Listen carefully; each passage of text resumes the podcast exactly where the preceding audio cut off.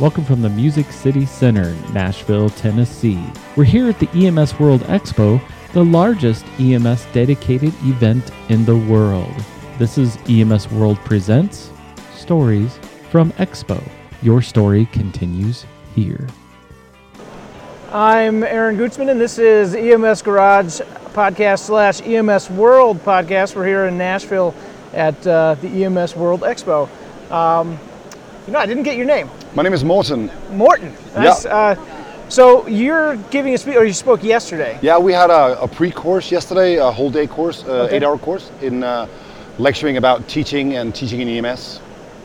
Um, and what's the? Give me the elevator pitch then. The uh, what's the nuts and bolts? Uh, the elevator pitch for the whole course, te- teaching course, is that we have an idea that there is, um, it's time to change the whole aspect of how we teach and develop teachers and learners within EMS. So uh, the Teaching Corp is a corporation of people that is passionate about teaching within emergency medicine. And this time was the first time we did a special EMS teaching course where everything was designed only for EMS and focused on the areas and around EMS. Okay. So let me ask you: um, Is there something we're doing wrong? Like, can you? Is there one thing you're like, everyone's got to fix this, or is it just kind of a misguided approach in general? Uh, that would be rude because there's a lot of people that's been doing great things over the last Yeah. like many decades. But there is one general thing that we can say, and that is that we don't put enough resources into educating our educators. We kind of have an idea that if you're a good medic and you've been doing it for a while, you can precept. Right. Yeah. And that's kind of like the main thing we focus on that we need to educate our educators better. And I can even add on that we probably need to educate our learners to be better learners so we can get um, better results and more learning outcomes. Oh, I absolutely agree. I feel like they, there's a huge emphasis placed on, oh, you're a paramedic. We need to you, you need you need to be a paramedic, but nobody ever says you also need a teaching degree, or in, and obviously for educators in within the system that might be overkill. But it is always interesting to me that that's all it takes. You, you got your paramedic certification. You're good to go. Yeah, and and uh, being a great paramedic is fantastic, but there's just no linear line between being a great paramedic and being a great great educator. That's just Yeah. two different things. Uh, so if we can improve people within the scope of, of teaching and learning, uh, we could probably get more out of the resources we have, and we can just get better providers. So that's the whole essence of, of the teaching corp. It's uh, going out and giving people that like to teach Yeah. the tools to develop develop a better program and just be better educators. So that's uh, that's the elevator pitch and uh, general consensus of it. Okay. Um, what do you think about you? You had said feedback as well. Um, feedback to clinicians in terms of QI, like, uh, or in terms of education. The or- topic that I spoke on uh, yesterday was uh, creating a feedback culture Yeah. and the tools for giving good feedback. Okay. And uh, one of the main things we focused on is the there's one uh, paper that came out uh, not too long ago that spoke about creating uh, a culture within your department uh, and creating what's called an educational alliance.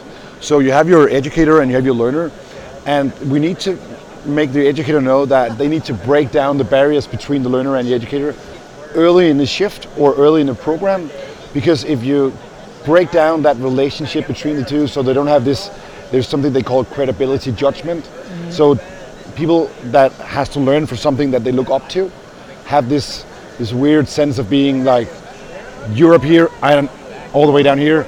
So there's a unbalanced relationship between the learner and the educator. So if you can go down and break down those barriers by creating an alliance where I go down and say, "Hi, my name is Morten. Uh, I'm from Denmark. Where are you from? Oh, where did you go to school? Did you have to move here to do your rotation, or Yeah. oh, do you play soccer? Do you play football? Are you a baseball guy? Yeah. Are you married? Do you have kids?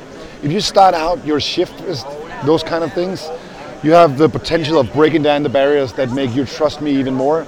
So when we go down the line and I need to give you feedback, you don't have that that scary look in your face when I approach you to give you constructive feedback because you trust me. I'm like we're equals. Yeah. Yeah. So that's the, the whole thing. Create an educational alliance so there is a trust between the educator and the learner. do you think breaking down that barrier would also?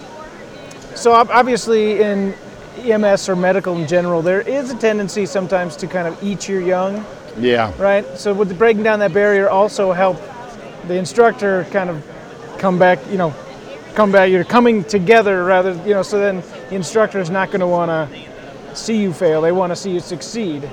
Yeah, it's a matter of also learning the educator to remember that that educating is also a process of you getting better at educating and learning more within your own scope as you go down the line. And uh, so, so I have a tendency in my program to ask my learners, so what do you think? Yeah. What do you think is wrong with this patient? And sometimes I really don't know it, so I don't have the answer to the question. Yeah. So I'm, I'm kind of like creating a, uh, an environment where it's okay to not know stuff. Oh, yeah. So I want them to give me what their viewpoints of the patient's like condition are, and maybe ask them later on. So what's the plan? What is the plan that you can lay down for this patient? Yeah. And I will say I completely agree, or oh maybe I have an input here and there, and let's mix it together and make a joint plan for the patient instead of it being I have to uh, agree on your plan, and you kind of like feel like you're being tested on the plan. Oh yeah. So, yeah. so I would I would prefer that, and that would also be a humble thing for the educator to, to actually be honest and say, I don't have the answer to everything. Yeah. Of course I don't.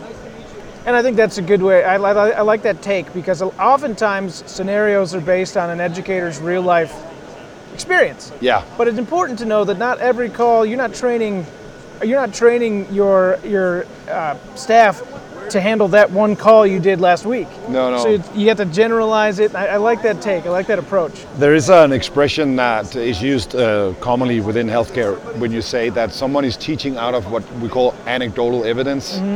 So, so sometimes you, when you precept, you need to remember that there's a huge difference between your anecdotal evidence, what is in your basket, in your backpack of previous runs and, and experience, and what is actual the, the hardcore evidence for what we do. And these two things has to be fused smoothly together so we, we, we like use the experience and the, the stuff we have in our backpack, but also remember that that anecdotal evidence is not the right way to treat the patient. Yeah. So, yeah. If if you have uh, if you could if, if EMS educators could take one thing away, what what would your kind of your parting word be for? Uh, if I can say it about feedback, there's four things you need to remember when giving feedback.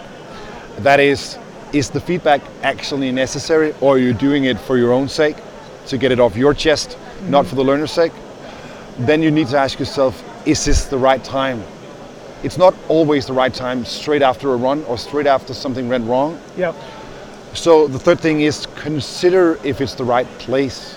If it's in EMS, it's not always the right place behind the ambulance at the emergency department where there's five other colleagues listening to the feedback. Yep. And the fourth and last thing is, am I as an educator in my right frame of mind? And also, are the student in the right frame of mind to receive the feedback right now? So if I can give all educators those four things to think about every time they have to give feedback, Yep. I think the process of receiving feedback would be a lot better. Right on. Well, I think you're in the right place. The EMS World Expo is all about education and and uh, informed education, getting EMS into a better uh, better care. Um, I'm Aaron Gutzman, and this is EMS World podcast in conjunction with EMS Garage. Um, for more information, check out the channel.